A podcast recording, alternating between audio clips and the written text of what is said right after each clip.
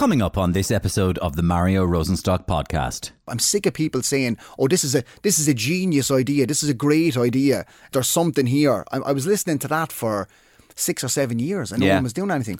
So I just went, "You know what? I'm just going to make this myself."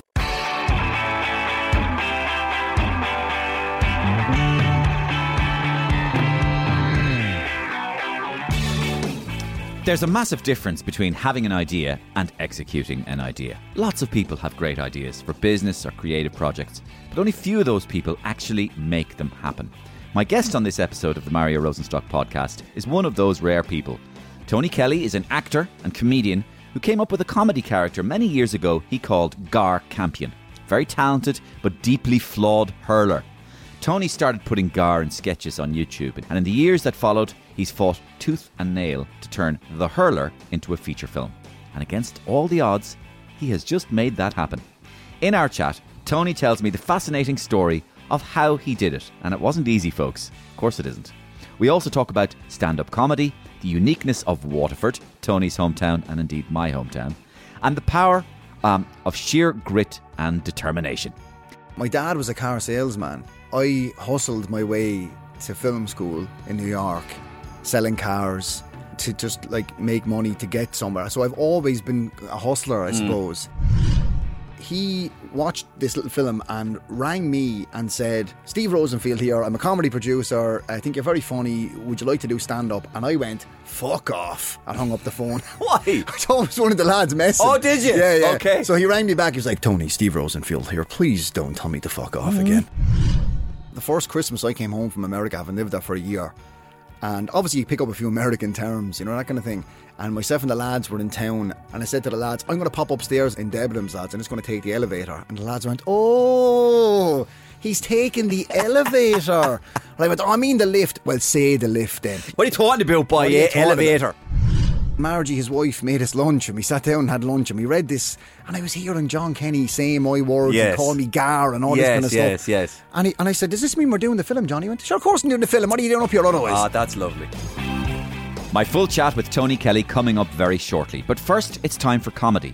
And my podcasting colleagues are talking about all sorts of stuff this week. One of the things that Eamon Dunphy on the stand is talking about is a massive controversy uh, that's happening in the United Kingdom right this very week. Have a listen. Hello, you're listening to The Stand with Eamon Dunphy. Now, over in England, chaos on morning TV with the departure of Philip Schofield. Here to discuss, I'm joined by one of the great media gossip columnists of our time, showbiz correspondent John Giles. Oh yeah, Eamon. John, what's going on um, on this morning with Philip Schofield? Well, he wasn't getting on with Holly Willoughby, Eamon. And if you're not, Yes. if the two of them aren't getting on up front, you're going to have a problem there, No, Eamon. no, no. I love Holly Willoughby, John. Uh, Willoughby's great, Eamon. She's great. She's tough as well, Eamon. Oh, She's yeah, tough, tough as nails. Tough as but, nails, but John. A great, a great laugh on her, Eamon. She's got a great laugh. I love her laugh. I yeah, love her laugh. yeah. They might be talking about the Great British Bake Off there, Eamon, and Yes. someone would say you've got a soggy bottom there, and Holly would start yes, laughing, and the whole yes, country is laughing, Eamon. The whole soggy country. bottom, soggy Yeah. bottom, so funny, John, so yeah, funny. yeah. She's out on her own, but she she's out at the moment, John, is she? Yeah, they got a good bench though, um, Eamon. Alison Hammond coming in to replace her. So no, she's got a great laugh on her as well, John. The boy, the boy Dermot O'Leary's coming in as well. He's yeah, done well. yeah, He's yeah, done yeah. well. Who will replace Schofield up front, John, eventually? Well, a little birdie told me, Eamon, Go that on, John, go on. well, he's out of contract at the moment, and the the rumor here is Ryan Tubridy's been brought in, Eamon. He's coming in for a medical tomorrow. You heard it uh, here first, folks. Yep. Uh, that's it for this week. Uh, Ryan Tubridy and Holly Willoughby confirmed for this morning. Thanks, John. I hope you don't mind if I indulge um, in uh, making John Giles a correspondent on nearly everything um, but football. I quite enjoy it myself. Um, we'll hear from David McWilliams a little bit later on, um, talking about something completely different. I think it's the Dorky Book Festival that he is hosting um, this year. So join uh, me for some comedy later on in the episode. Now, we're going to get to the chat with Tony Kelly. You may not have heard of Tony yet, but I know you're going to love his story of making a feature film called The Hurler, his memories of performing stand up in one of New York's famous comedy clubs, and his unique take on what makes Waterford City and Waterford people so unique. What are you talking about, boy? Yeah. I'll tell you what makes us unique, boy. It's our accent, boy. Anyway, enjoy Tony Kelly. Okay, well, you're here for a number of reasons, Tony, because you're from Waterford, you've made a movie, the movie is new, and you, you, I want you to tell me the story of making this movie. Mm. You basically have created, produced, written, starred in this movie called The Hurler. Um, I want you to tell me I wonder, and, and our audience, basically, briefly, what the hurler's about, and then I want you to tell me how you put the movie together because you asked a lot of people. Kind of, you rang them up, you got in contact with them by email, people who are well known in comedy circles in Ireland and stuff like that, and you got them to convince them to to make cameo appearances in the movie. And I think it's a brilliant story how you did it. Yeah, it's uh, so the hurler is about this hurler, shockingly, called Gar Campion he is a character that I developed around 2011 or 2012. Yeah. I was I was living in the States at the time. Um, I'd gone to film school. I'd been performing in the stand up circle over there, or circuit over there. And I um, I knew my visa was coming to an end and I had to come back to Waterford. Yeah. I'd no money. I'd no prospects. I didn't know anyone over here. I'd been, mm-hmm. any of my experience in show business or whatever was in New York and I was leaving. I had nothing. So I was like, I have this character. What age are you now leaving New York? I was 26 or 27, okay. I think. Um, and I'd heard about these things called web series. Oh, you know, this is the new thing. It's going to be huge. And, you know, if you're coming out of film school, you want to get together with your collaborative friends and, and collaborate on this thing called web series. And I came home and no one knew what I was talking about. No one had heard of it over here. And I went, okay, well, there's an opening here. I had this guy, Gar Campion. I was, I, I, I've always been a fan of actors and comics and writers who've had characters like mm. uh, like Steve Coogan with Alan Partridge, Ricky Gervais with David Brent. Yes. You know, even Garry Shandling with Larry Sanders. Yes. That type of thing, you know. And I, I, I thought that Gar Campion could be my version of that yes. for me, you know, to showcase me a little bit. So uh, yeah, so I, I um I kind of came up with this character, as I said, and in the web series. But the, the film, just to, to answer your original question, the film is about Gar. Gar is Ireland's most notorious hurler. Uh, possibly maybe the best, ta- most talented, raw talented hurler in the country, but he just can't behave himself. He just really doesn't know how to behave himself. So Gar becomes the first hurler in the history of the amateur sport of hurling to fail a drug test for performance enhancing drugs. Uh, that obviously is very frowned upon uh, in the sport. Mm. And um, then he kind of is advised to get out of town because he's suspended and maybe try and rebuild his reputation for one more run at an All Ireland mm. or whatever that might be. Mm. Uh, his coach is played by legendary Irish actor and comedian Jon Kenny. Mm-hmm. So John's character convinces my character to go to Waterford. Uh, to coach Ireland's worst hurling team. They've never even won a game before. Mm. And his pitch to Gar basically is imagine the legend you will be if you can not only win a game with them, but maybe win a county final. Mm. So that kind of appeal appeals to Gar's ego. And having lost everything, he goes to Waterford, meets his teenage love. Uh, this American girl who he went to uh, secondary school with, and they haven't seen each other since secondary school. They kind of rekindled their little thing, maybe, and it's about him kind of. Um, uh, it, it kind of comes down to, I suppose, ego versus the heart. Yeah, you know that's that's the story of the film. Mm. Anyway, and the film has, is done. It's produced. Yeah. It's mixed. It's up there, yeah. and it had its. Uh, it had, you had a little cast and crew screening mm-hmm. in Waterford in Garter Lane there a couple of weeks back. Yes, and it's up and ready to go. And are you happy with it? I am. Yeah, yeah. Was, I suppose that's a funny question to ask because anybody who's as deeply involved in the progenis- in the genesis of something and the creation with your hands all over it as you are, you're probably you, you could probably be very critical of yourself as well and go. Ah. Yeah, I mean, I've I've seen it so many times now in, in different incarnations, yeah, yeah. and the way we edited it was scene by scene and kind of sequence by sequence yes. to try and get the the timing of the jokes and, and all that stuff that I wanted right, and then yes. we put it all together and then did another edit. Yes. And like I kind of said to my girlfriend a few a few weeks ago, is this even a thing? Is, I know what you mean. Yeah. Do you know what I mean? I know. Is it is it even a thing? Yeah. I mean, forget about being funny. Yeah. Or is it even a film? Is it actually even a thing? A thing. That's yeah. kind of how I felt yeah, about it. Yeah. But seeing yeah. it uh, with the cast and crew and like kind of behind closed doors, it is a thing. It is a thing. Yeah, yeah. So i i i want you to ask again how you got people in the movie. So I'll just explain from my point of view, for example. So I do this podcast. Yes. And um, P- Patrick, who's my producer, uh, knows you. And Patrick said, I've got this friend, Tony Kelly, he's making this movie. Um, would you be interested in doing a, a cameo in this movie? And I went, well, how, what kind of a cameo? Because I, obviously I act and so it could be anything. And uh, and he said, well, what about, you know, it's the Mario Rosenstock podcast in which Gar Campion, the character, appears on. All right. And we get some branding on it and everything. Said, it could be good publicity for our podcast. I said, delighted to do it. Mm-hmm. And so um, I said yes immediately because um, I love I love acting and I love working with actors, and um, I had fun on the day with you, and also was tra- a chance to do get the podcast and thing. And of course, it's the fir- I think it's the first scene in the movie, pretty It is. much, isn't it? It so, is, yeah. so that kind of sets up your character. It's a way of expose ex- uh, expository way of doing a character. So that was me, and you got me to do it, and we met, hugged, and uh, and and had a great day, Yeah. and that lovely sound studio in Dublin. And um, but then who else did you get, and how did you get? them? Yeah, so obviously we, we met we met up first and had a chat Yeah. before you turned up on set, and Yeah. I kind of showed you a little bit about it. But, Yeah. uh, I think um, the original thing was for me. I had I had written this script years ago, and I'd been tossed and turned and thrown to and fro with different companies and different production companies, different channels, different uh, anyone you can imagine had their finger in this originally, and it just seemed to always fall flat. So um, I, I went to my agent, who's Lorraine Brennan, and uh, we sat down and kind of went, "What is the dream cast that we that we would want here? Uh, Who's on Lorraine's books that I want? Yep. Who's not? And who could she get me Yep. to?" And the very first person was Jon Kenny. I mentioned John already. You know, Yeah. John is a is a hero of mine. Yes. Um, I grew up watching himself and Pat Shortt, Yeah. uh, as a lot of people. See the way he said. I love the way he said himself. Yeah, See that that's real Waterford Yeah. now. Himself. Yeah, there's no L. No, no L. Himself. No L. Himself. Um, yeah, it's it's ironic that people enjoy the accent because it's cost me so many prospective jobs over the years. I'm sorry, man. Yeah. You look great. You sound great. It's just the accent, man. I've had it. Yeah, believe me. You sound too much like um, a culture. Yeah, you know. Well, it's a beautiful accent, though. That's sorry. That's something we can come back to later. Yeah, yeah. But, but it's it's it's an accent that uh, hasn't been heard enough on the national airwaves. Yeah, But I anyway. get it anyway. I get a lot of compliments No. Mm. about it, so I won't change it. But um, yeah, so anyway, John, I I, lo- I grew up watching Father Ted, especially. Yeah. You know, and then Unbelievable's videos and stuff.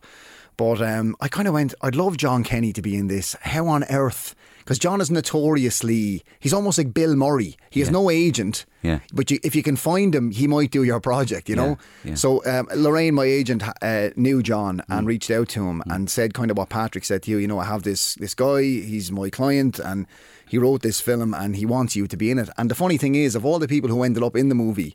I think John is the only one, other than myself, since like day one in 2018 when I made the list, who's in the movie. Hmm. He was it was never anyone else except John to play the coach. So I got a phone call one day out of nowhere. Uh, actually, my mum had said, uh, "Oh, I just saw Jon Kenny on the on RTE." Oh, yeah. Well, anyway, saw him on RTE one or something doing some show, and I went, "All right, that's great." And she went, "Yeah, isn't it a pity he wouldn't ring you about your film and do your film, isn't it?" Mm-hmm. And I went, "Yeah, it is." Yeah, and I'm raging obviously because my mother doesn't know she's winding me up, but she Yeah, is. yeah. yeah. And I'm fuming. Yeah. And I went, uh, "Yeah, it is a pity, ma'am. Yeah, yeah, it is a pity. I wish he'd fucking ring me." Yeah. So then I went up to my room and my phone rang and it was John.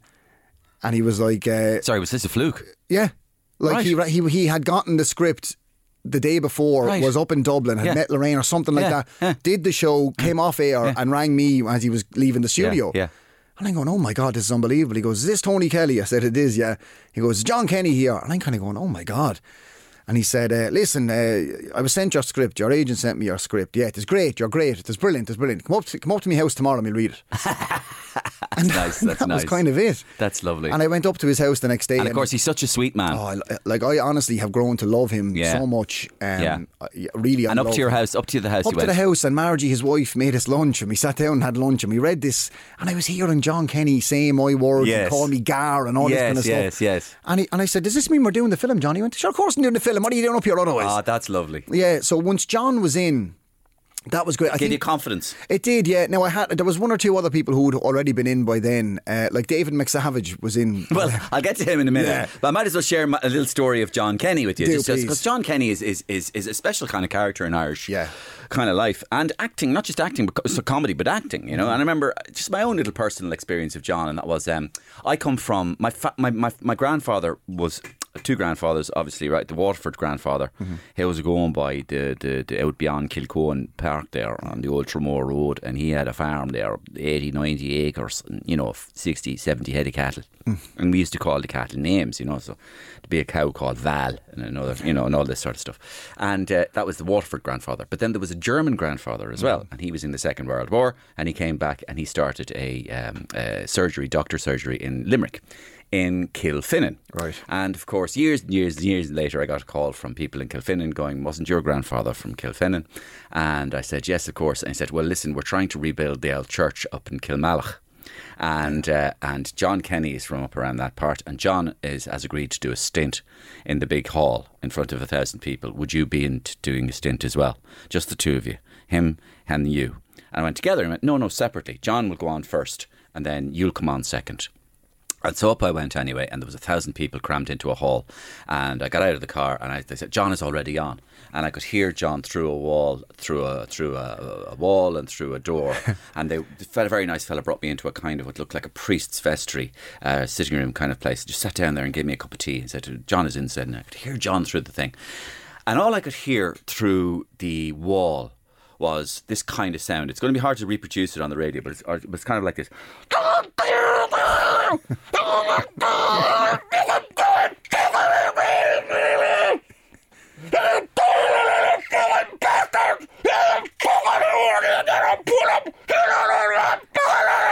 Okay, and I was like, Jesus Christ, it, it, sounds like somebody is being tortured to death in there by a kind of a an evil sort of Bond hero, right? Yeah.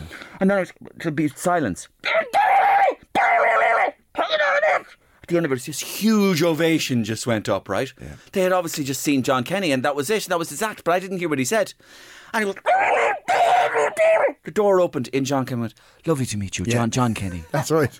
And this was it. This this obviously creature, Tasmanian devil, had gone to work on this crowd outside with a baseball bat, mm-hmm. basically, metaphorically, and then comes into me, and I meet this Shakespearean actor, and that's him.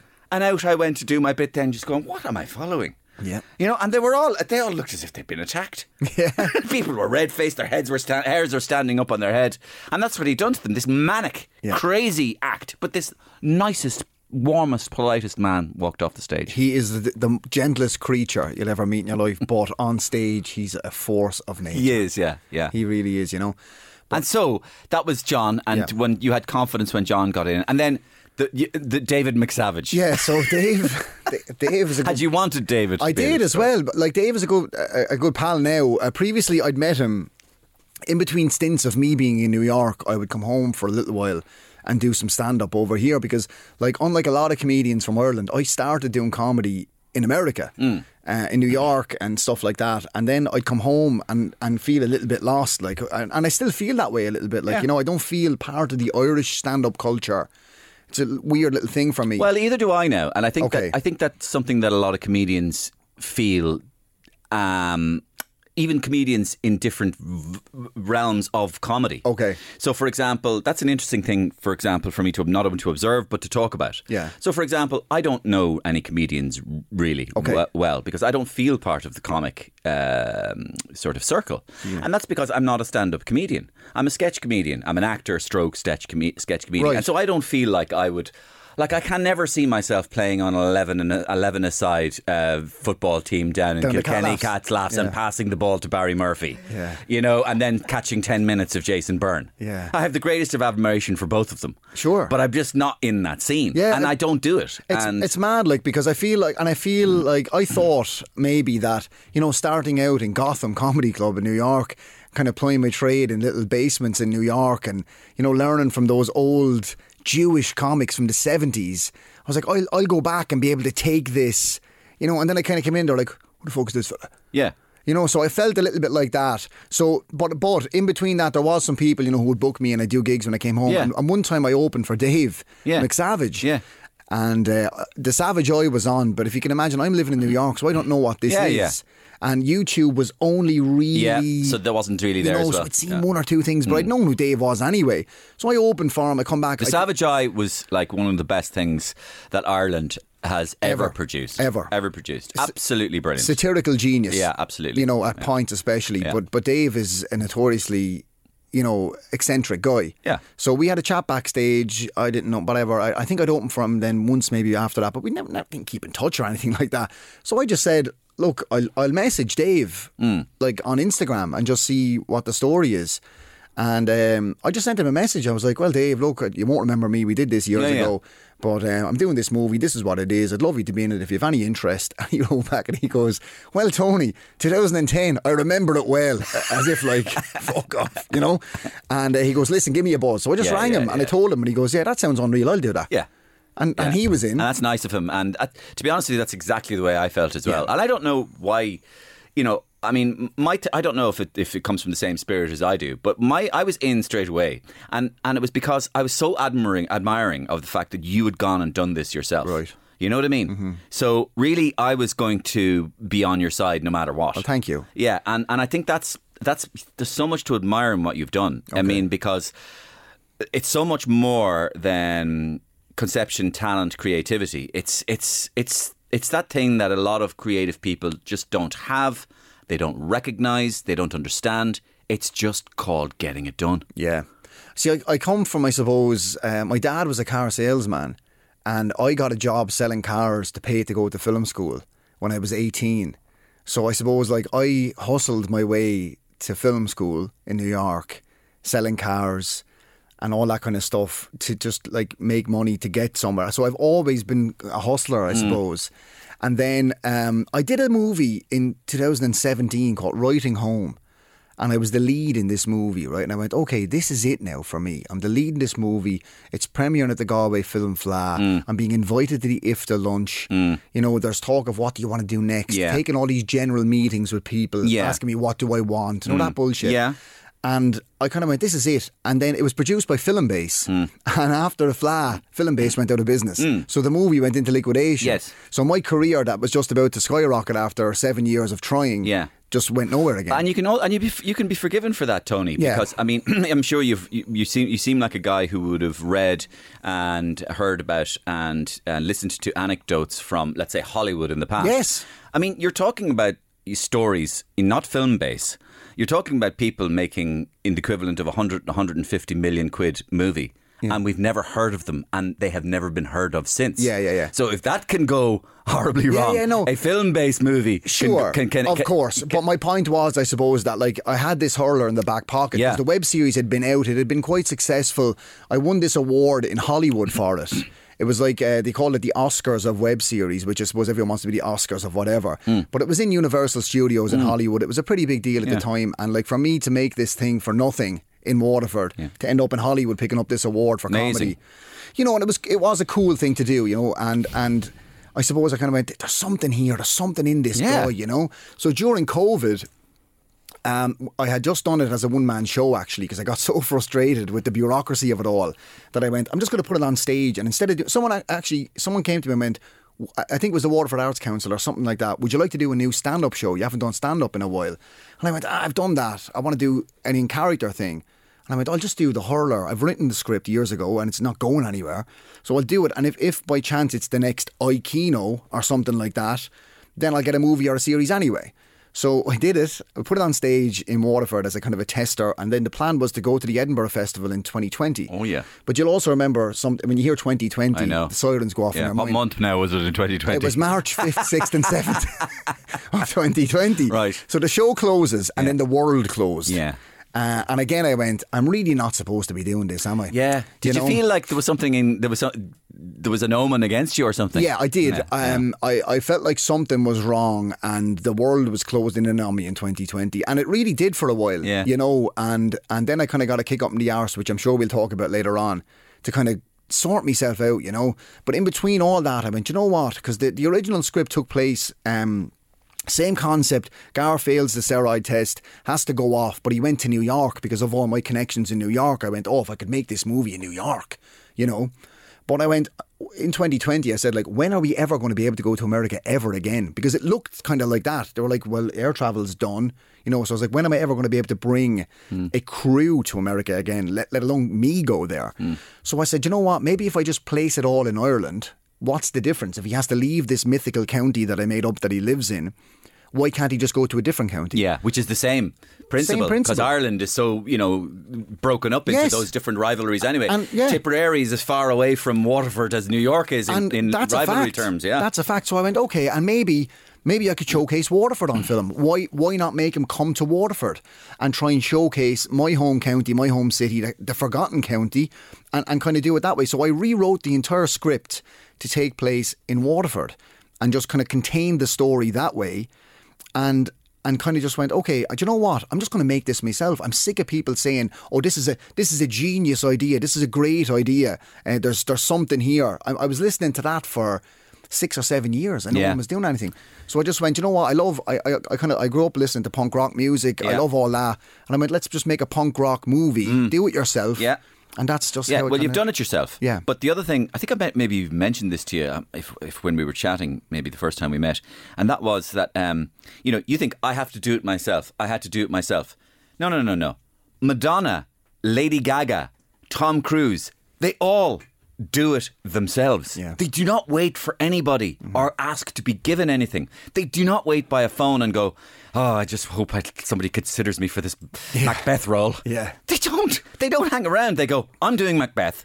I'm going to play Macbeth and I'll produce it myself. Yeah. And Lady Gaga is going to play, uh, you know, uh, Desdemona or something. Yeah. And, uh, you know, whatever. It's the truth though, and I, like I remember, like I, I was getting really down Yeah. for a while. I think 18, 19, 20, it was dark enough for me because I'd had that movie, and then I kind of didn't have, and instead of kind of just going, well, that didn't work. Next, Yeah. I kind of got bogged down in it. Yeah. and then I had this big audition for what has ended up being one of the biggest shows in the world.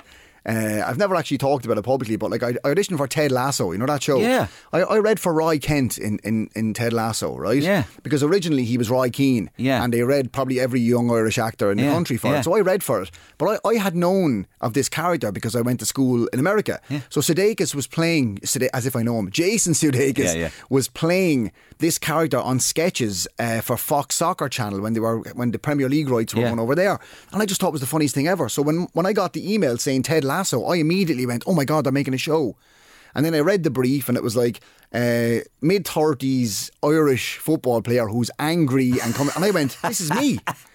This is me. Yeah. So I think I wanted it so much that I overthought the audi- audition so much Yeah. that, and I, everything is self taped now, even before COVID. Yes. I think I did so many takes, I don't even know what I sent in. Yes. Do you know that kind of way? Yes. And when I didn't get it, or when it looked like I wasn't even going to get anything in the show, I went, oh, like same thing again, you Yeah. know, big blame game, big, oh, poor me. Yeah. And I actually met someone at the Galway Film Fleadh in 2019. I had a short that I directed, was screening at it. And he'd been on Saturday Night Live with Jason Sudeikis. So uh, a, a, a common friend kind of set up that we would have a cup of coffee together. It was um, Will Forte, right? So Will Forte, um, I said to him, "What am I doing wrong? Should I give up? What will I do?" And he said, "What do you mean?" And I said, "You know, I, I read for this fucking Jason Sudeikis show. and I didn't get it." And he goes, "So probably a hundred fellas didn't get it." And I went, oh, "Yeah, but," and he goes, "Well, hang on, just stop for a second. And I he kind of he said, "Tell me a little bit about." So I, I gave him a little bit of brief of where I came from, what I was doing, the hurler, all that kind of stuff. And he said, "How tall are you?" And I said, "I'm six foot one." And he said, "Maybe Jason Sudeikis doesn't want to look up at you. It can be as simple as that." And I went, "All right." And he goes, "Um, yes, what's this thing you're telling me about?" So I told him about the hurler, and he said, "Just make that. That's you." And I went, what do you mean? He said, well, look, I was doing, and he kind of gave me a little bit of background on him. And he was like, you know, when I came out of Saturday Night Live, I didn't know what I was going to do. And then I had this script, The Last Man on Earth or whatever it is.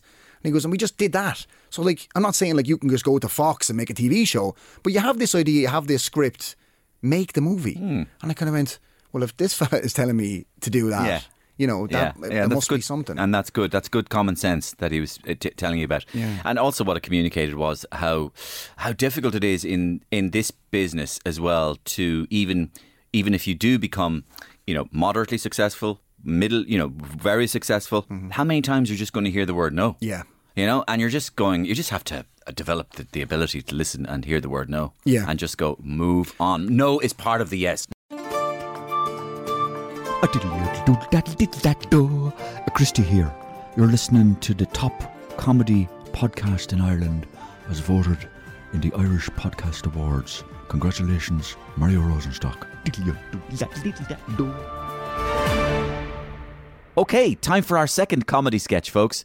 This time it's David McWilliams' podcast, and he's talking about the Dalkey Book Festival. I think that's what he's talking about anyway. Uh, ready to go, David? Ready to rock, John? Yeah, uh, Dalkey Book Festival. I- Is, yeah. it? Yeah, Donkey Book Festival all the way. Okay. How you doing? I'm David, and this is my friend John. How are you? How are you? Exciting news, John, about the Donkey Book Festival. That's right, David. Tom Hanks is coming to Dalkey, is he? That's right, John. Yeah. Tom Hanks is coming to Dorky. God. I cannot wait to meet the man himself. Oh, superstar! Absolutely. A few readings, Yeah. a bit of poetry, Yeah. little bit of economic analysis, Oh, not too all much. washed down with a couple of flagons of Linden Village. Up on the top of Killiney Hill we'll go. Ah, oh, then score an eighth spot of Black Moroccan off Mixer down in the doggy flats. Who's and Mixer? Get Tom fucking wasted, so we will. Ah, David. Then down into bars as You're for sick. a buttered sausage. Head up the Coliemore fucking road. You're touched. And wait for the scumbags to come out of Finnegan's and myself and Hanksy up the fucking yard. We'll knock the living shite out of them posh fucking bastards. What's wrong with you? All the way up Vico Road. It'll be like bleeding saving Private Ryan for two luck. legs, Bye. Johnny. John? John? This is Blind Boy. You're listening to the Mario Rosenstock podcast. Winner of Top Comedy Podcast of the Year 2022. Now, Yes. I, I, I've watched in a you know a little bit of stand up and stuff as well. It might have been down in Waterford, could have been in the Forum or the Theatre Royal and stuff. And you're you're you're talking about some Waterfordisms. Yeah. And uh, remember we said it before we started the podcast. It was like, is is himself or where's the other fella? And he sounded the other And he's only the other fella, and Yeah. and of course everybody knows who you're talking about. Exactly. Um, and I remember my phone used to ring back in the day when I was living with my grandfather in Waterford, and Right. we only had four numbers on the phone. Mm-hmm. So our number was five seven four three. Right. And that's that was like you know then, then it became seven five seven four three, and then subsequently Yeah. another. But five seven four three, and a fellow would ring on a Sunday night at around six, and uh, he was he was generally Whalen was his name, Jim Whalen. Uh, Whalen, and uh, I'd pick up the phone, or um, my grandmother would pick up the phone, and all the fellow would say is himself in, Yeah. or is the boss man in. He wouldn't even say hello. Yeah. and it was. It's it's crazy. And like the thing about that story, right? So that video for anyone and they go out to the Saratoga in um, In in, Woodstown. Woodstown. and play cards. Yeah. forty five. 45, yeah. Uh, bought the Phoenix off the Yep, shelf. yep. Uh, so, like, I did this this thing. Uh, I did a show in Waterford in January of 2012, I think. And the night before, I'd been in New York for years at that stage, and people were like, "Oh, would you do stand up over here?" And I kind of went, "Okay, let's just do it." It was the most frightening experience of my life. But I sat down with.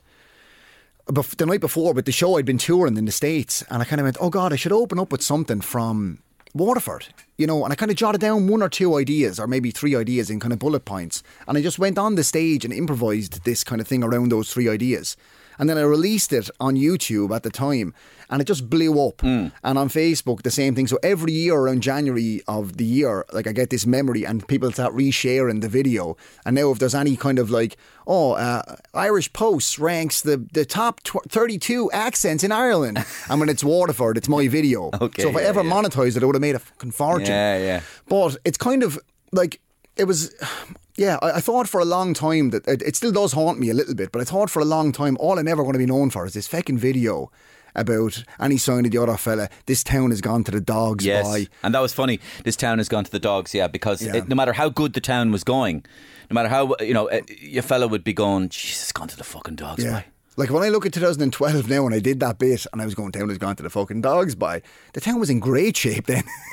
you know what I mean? But people are still saying it. But it's kind of made its way into, like, I look, I, I've seen some people kind of use the phrases in that video now as if it's their own. Yeah, yeah. Like I, there's another, there's a site based on Waterford stuff, and I saw them make a meme, and it was like, you know, you're from Waterford when, and it's like, uh, you know, when I ask you any sign of the other fella, and I know exactly who he's Yeah, talking about. yeah, yeah. I'm going, that's my joke, you know. But It it's is, kind yeah. of, but it is also flattering in a way that it kind of crosses over into Yeah. the zeitgeist of Waterford. Yeah, You know? and what like trying, let's what is Waterford in terms of maybe is there a kind of a persona? Um, is there a kind of a personality trait? Is there a kind of uh, a feature? Like for example, I remember even just talking about the accent there. I was talking to the accent with Ian there one day on the radio, Mm. Right. and and we were talking about. I was trying to just dig deeper into the accent, you know, and it was that kind of thing there.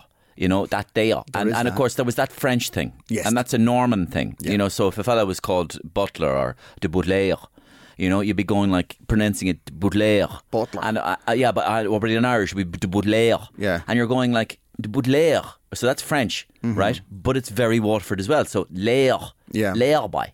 Yeah. Right? So that guttural thing is you can't tell me that's not coming from Norman French. That is that is Norman. It definitely That- That is. is totally. And so that's a contributor to the accent. But I was wondering, you know, because it's a beautiful town, um, Waterford, but a beautiful city, and it, it's got a beautiful port, a magnificent port, Yeah. you know, big port. Uh, sorry, I sounded like Trump there. big, It's big. best- It's, it's, it's a big biggest- port. A big. Not a lot of people know how Yeah. big that port is, Ask and I know a lot about ports. It's a big, big port. Big. Bit big water, and um, um, so uh, yeah. But it's a great it's a great city. Yeah. Um, but I was wondering, is there, do you, have you ever thought about what makes up the persona of the Waterford character? I mean, we know, for example, a little bit about the pluckiness of Cork people, Yeah. and how they see themselves as as as separate. They do. almost, and they see themselves as well. You're out there, but we're actually here, and Yeah. you think you're the place, but no, we're the place.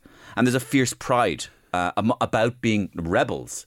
Yes. Um, and I don't know what if we've ever understood anything about Waterford or Before you, about it. I will tell you about Waterford, but the first thing I want to say is about the rebel thing, right? I was at a Waterford and Cork game around, oh God, it must have been about 1998, I'd say. I was a child. And I heard the best heckle I've ever heard in my life about that. Because, like, obviously in hurling games, the fans all sit together a lot of the time, right? Which Right, correct. Right. So we were sitting amongst a lot of Cork fans, and Waterford were getting bet, and there was a woman in front of us screaming, "Go on the rebels! Go on the rebels!" And they were already winning though, so we were already annoyed. And some fella went, "Ah, would you shut up, girl? The only rebel you ever had was Michael Collins, and you fucking killed him." and to this day, it's the best heckle I've ever heard in my life. So anyway, the Waterford thing, I think. One thing that Waterford people say about each other Uh. is that there's a lot of begrudgery in Waterford, right? And it can be looked upon as a negative, obviously, right? But I kind of choose nowadays to kind of flip it a little bit and kind of, I think, I think Waterford people are frustrated and I think they are angry at how let down they've been for the last 15 years or so, especially since the Waterford Crystal, the, the glass factory, closed. There's a lot of anger, frustration. We call ourselves the Forgotten City even now. I made a video for balls.ie in 2017 when Waterford got to the All Ireland final. And it wasn't just about the reaction to the game and stuff in Waterford City. A lot of it was about what was going on to the city. Like, we don't have 24 7 cardiac care in Waterford. If you have a heart attack after half past five in the evening, you have to get an ambulance to Cork. Yeah, but nobody has a heart attack. God, They all schedule them for half well. I tell you now, two. we had the screening for my film last, whenever it was, a few weeks ago, right? And my grandfather's not well at the moment. He's got uh, he's got um, heart failure, right? And he walked up Garter Lane, the lane in Garter Lane, and we thought he was having a heart attack and had to be rushed to hospital. And he now, thankfully, he's okay. But the call was being made as we were on the steps of Garter Lane at half past seven.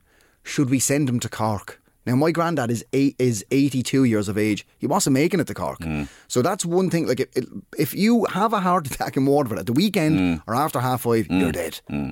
Like, th- that to me is, you know. yeah. So you feel that. I mean, you said 15 years, which is nothing. But I mean, do Mm. you feel that maybe that, that, that, that goes back a little further, even that th- there's a sense of Yeah. being a forgotten part of Ireland? I, I definitely think so. Um, I think like when we when we talk about the good old days in Waterford, it's it seems a long time ago now. Mm. Like um, I think the city planning, th- there was a lot of objections went in when people when the city was trying to move forward. There was a guy in particular who kept objecting to everything that was going to come into the city: new restaurants, new shops, new shopping centres. Object, object, object. No, no, no. We want to preserve the city. We want to preserve the city. And the ironic thing about it all was he wasn't even from Waterford, and he kept objecting to everything. So we ended up with kind of a donut city where there's like big kind of strip malls, for all for lack of a better term, around the outside, and all the stuff in the middle of the city centre is closing down or has closed mm. down, and like. I feel like that's been going on a long time. They tried to strip the city name from Waterford. Waterford is Ireland's oldest city. It's the first city in Ireland. It's the place that the Vikings landed. Yeah. And they, and I say they, I'm talking about a certain politician from Kilkenny, tried to strip the city status from Waterford. So as if they hadn't taken enough from us, they wanted to take that as well. And I think a lot of that kind of stuff has added to the already frustrated part. Like, Mm. you know, Dublin is by rights, look, it's the capital city, of course. But people forget Waterford was the first capital city of Ireland. Yes. You know, it was the biggest port in Europe That's at one right. point. You know, and now I feel like again we've we don't with the big the bigger shops don't come. The um just things don't happen for Waterford. So when something happens, there is a lot of talk. As I say, people say "Ah, a lot of big Rogers here. What's that fella doing? And there is a little bit of that. But I think a lot of the stuff in Waterford is pure frustration mm. out of what's been taken from Waterford. So, so going back to the film, like that's why I kind of leaned so heavily into the fact that it should take place in Waterford mm. and we should showcase Waterford. That's very interesting, Tony, and that's interesting to hear. And and and it's interesting to hear about the the, the begrudgery aspect as well, because there, there there's a kind of one of the when I was doing like this character Mossy Henbury on the radio for years. You know, yeah, yeah. one of the first things I'd say, and it obviously register with people, is, "What are you talking about, boy?" Yeah. Yeah. And if you listen to that, and particularly the tone of what I'm saying, the tone is very specific. So the tone is looking at you. So I can't see you can't see me on the radio, but I'll try to explain it. I'm looking at you, but my head uh, goes back, and I go, "What are you talking about, boy?" Yeah. And really, what I'm saying is, who the hell do you think you are, getting above your station and basically saying anything? Yeah. You're making a disgrace of yourself. Made to show yourself. Will you go way out of that, boy? Yeah. And that's another thing. Will you go way out of that, boy? Go way where? Just Yeah. go way out of that, boy. Yeah, Don't be making a nuisance of yourself. But there is, but pa- I think part of that is so great, though. To be honest with you, like I remember the first Christmas I came home from America, having lived there for a year, and obviously you pick up a few American terms, you know that kind of thing. And myself and the lads were in town and getting the Christmas presents last minute, as you do when you're a 23 year old or 24 year old. And I said to the lads, "I'm going to pop upstairs in in in Debenhams, lads. and it's going to take the elevator." And the lads went, "Oh." He's taking the elevator. And I went, oh, I mean the lift. Well, say the lift then. Yeah.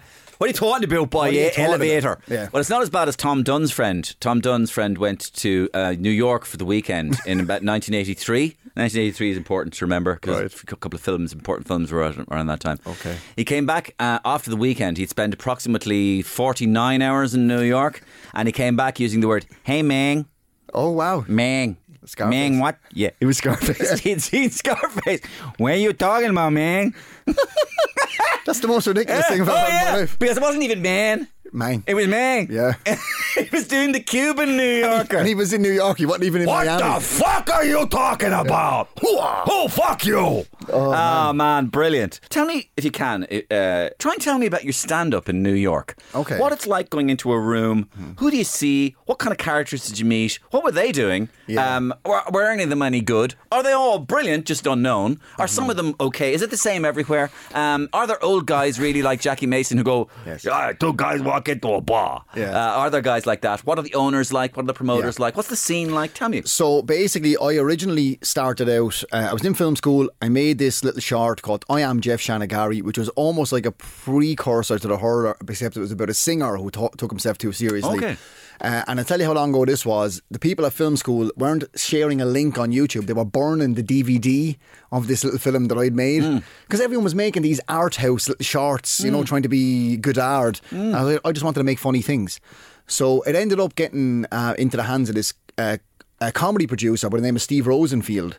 And uh, he watched this little film and rang me and said, Steve Rosenfield here. I'm a comedy producer. I think you're very funny. Would you like to do stand up? And I went, fuck off. and hung up the phone. Why? I thought it was one of the lads messing. Oh, did you? Yeah, yeah. Okay. So he rang me back. He was like, Tony, Steve Rosenfield here. Please don't tell me to fuck off again. and, and it was, I was like, okay. So I met Steve and he said, look, I think you're funny. Would you do stand up? And I said, I've always, always, always wanted to do stand up. It's one of the th- reasons I'm here in New York, but I don't know how to write it. I don't know how to do it. He goes, I'll teach you how to do that. Yeah.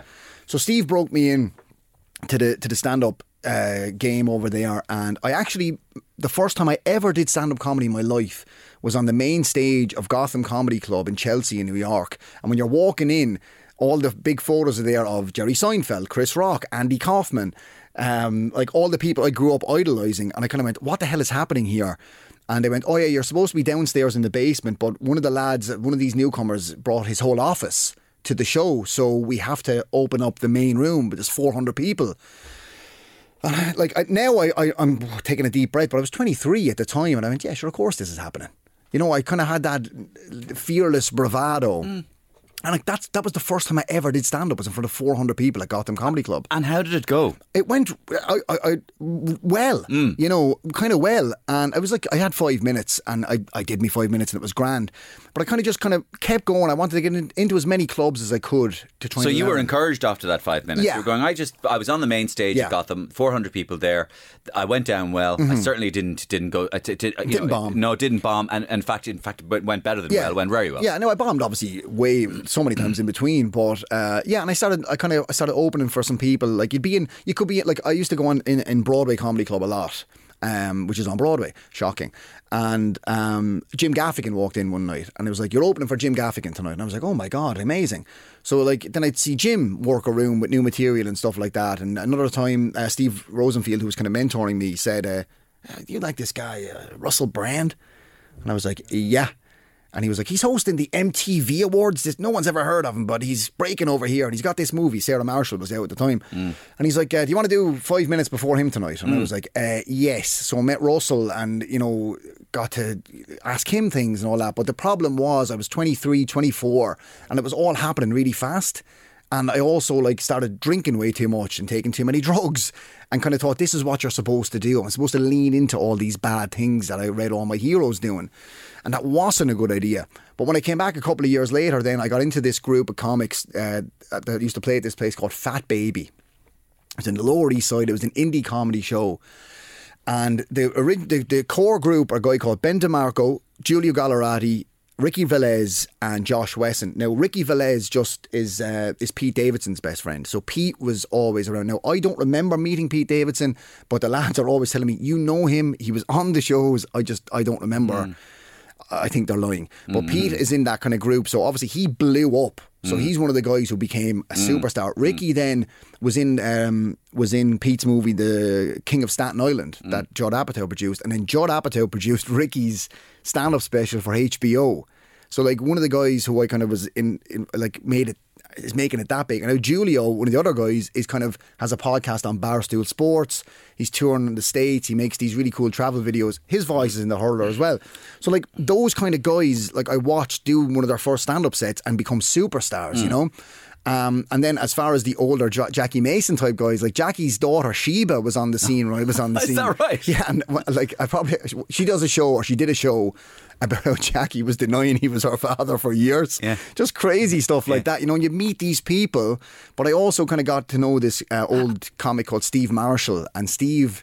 Steve is an old Jewish comic who has a motto called "Don't behave." So his motto was just basically say whatever you want on stage to get a laugh, and he kind of he would he took me under his wing a little bit and kind of taught me a, thing or two as well. Just No, and what was he like? As in, what was he like on stage? Fearless. And is that does that work? Yeah. Did it work for him? Yeah, the New York, the New York scene, particularly back then, and and it still is now because I was over there two weeks ago, uh, uh, and it was the same. Like you can you can kind of you can still push the envelope Yeah. over there once it's funny. Yeah. And once you're not just being an idiot and trying to offend people, Mm. you can still make risky jokes. People want to laugh, you know. Yeah, it was just interesting. Did you could you tell if there's um is there a is there a personality uh, of a New York Yeah. comedy crowd? Yes. Tell me about the personality. First of all, it's I've paid my money. Hmm. Why should I laugh at you? Okay, that's quite challenging. Yeah, I think if you can, I think, and I think if Now that can, strikes me as having two two sides. Yeah. That if you are a little bit good, they'll go, "I'm fucking laughing at you big Mm-hmm. yeah. time." Yeah, that's the truth. I'm going to big time laugh at you. And that fat baby room that I brought up as well uh, was such a challenging room because it was a it was a I've actually had that I did a podcast with the lads when I was in America a few weeks ago and they said it the same thing like they ran the room it was a comics room so comedians would come watch other comedians I, I would just come to hang out there because it was it wasn't a club you know like I remember Oh, how had- do you find comedians' rooms? oh so hard so That's even harder. it was because these That's harder than the "I've paid my money" room. yeah. Oh, yeah. It is because like they, these are the guys. Like these are New York comics. Like this is what I mean about wizened, hardened. and just like. Like fair enough. If you're coming around Dublin and you're a good comic, it's it's competitive. But the best you can get is a development deal out of RTE. Hmm. If you're in New York on the scene, the best you can get is Judd Apatow is going to see you, and you're on HBO the next day, and you got a hmm. million dollars to do it. You know what I mean? Hmm. It, the stakes are a little bit higher. So like I've, I've been on shows like and guys like Hannibal Buress have been on them, and Eric Andre, um, Chris Stefano, all those guys, and they're sitting there and they're if uh, not necessarily threatened, but they're kind of. I, I, was on a show before, and a lot of them were just sitting down in the back, joking and laughing in between or during other comic sets. They just didn't care.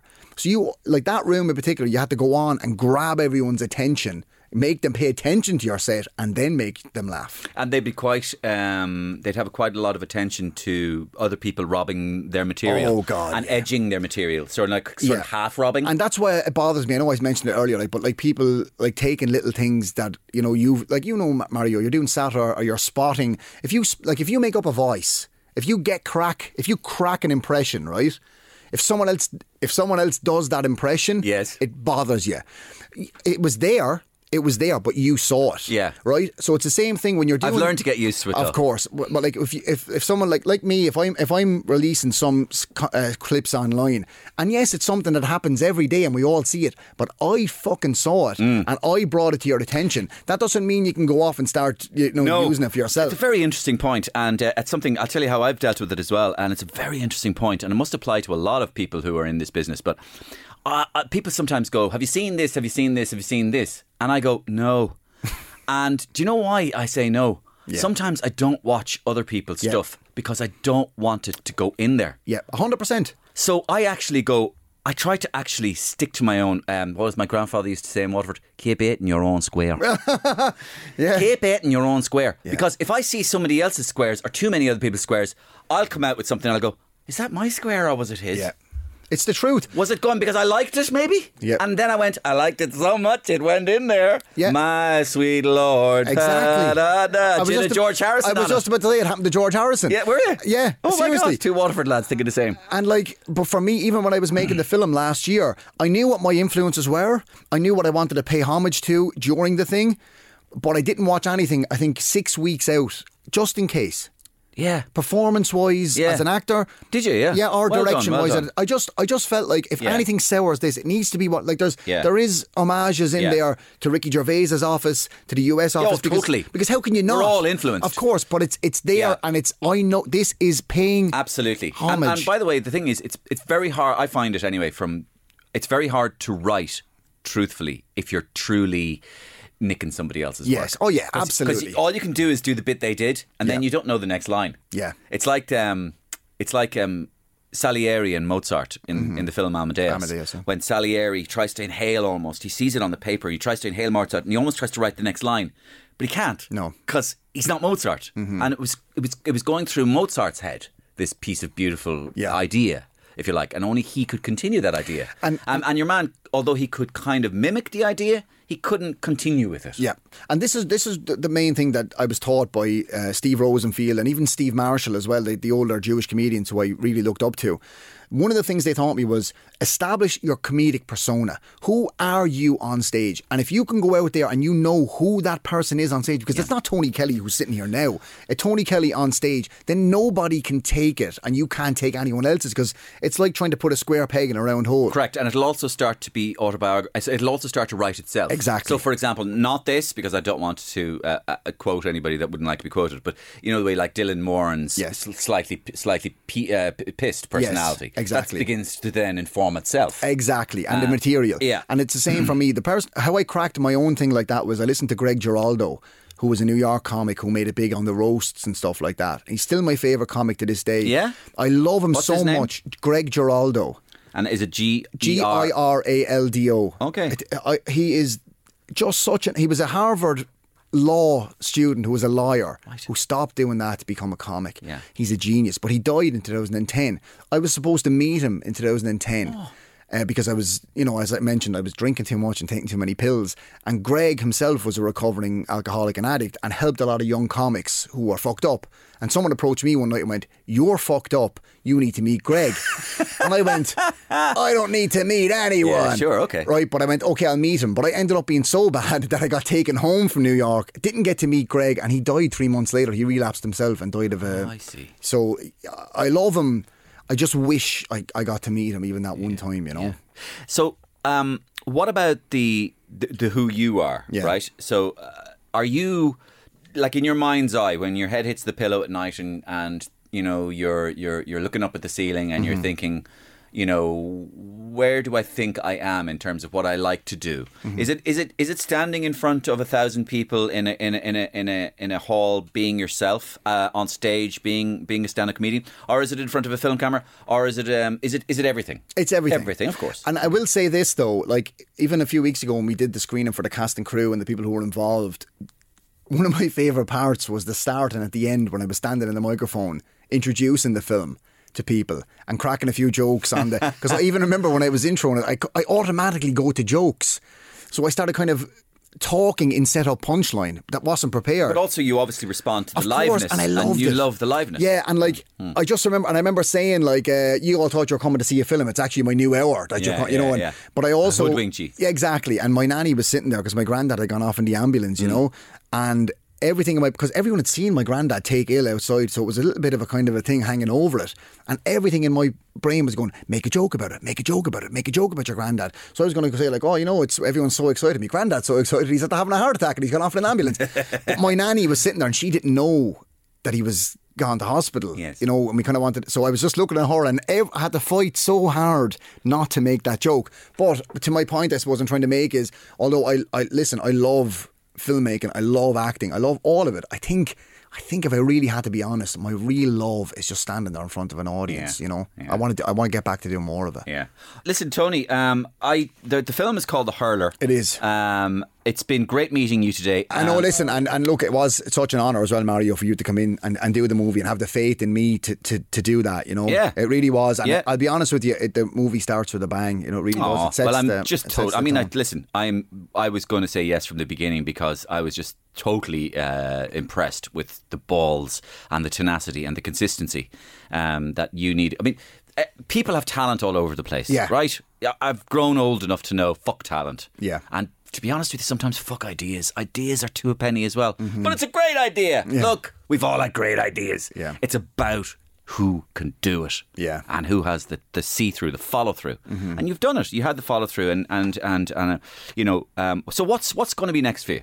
What or rather not what what's going to be next for you? What do you want to do next? Um, I, I'd like to do a series next, like a, a proper TV, not like based on the web or a player or anything like that. Like I'd like to do, I'd like to finally do a scripted series, whether it's a horror series after the movie or something else. That will be the the because I grew up watching TV. Look, I love hmm. look, I love movies. Went to film school, but uh, something And about would you see yourself in the role of, for example, a showrunner? Yeah. yeah. So like on Netflix or Amazon Prime or one of those things that you you are the sh- progenitor, the, the, the, the creator of a show and the showrunner on it. Like, yeah, like or like listen, I grew up watching BBC. You know what I mean? Channel Four. RTE hmm. and like hmm. honestly, I just I want to make a TV show. I want to do a, a, a kind of a longer narrative over six episodes, Yeah. whatever it is. Um, and I want to, and, and honestly, getting back to doing stand up is um is is very very close to the top of the list as well. Yeah, well, I, I I would definitely listening to you and you know that philosophy of do it all, Tony. Yeah. do it all. Don't pigeonhole yourself and don't let anybody else pigeonhole you. Do what you want to do. Yeah, I appreciate that, Mario. Thanks for coming on. Thanks, bye. My thanks to Tony Kelly um, for joining me for a very absorbing chat and uh, a fellow Waterford buddy. Um, thanks to you for tuning in. It's Mario Rosenstock at gmail.com if you want to get in touch with me. I read them all and get back to most of them. I'm on Twitter as well, um, at GiftGrubMario, Facebook and Instagram. Um, I'm also on tour for the second leg of my tour all over the country. Check me out. Ticketmaster, Mario Rosenstock for details. See you same time, same place next week. Bye, folks.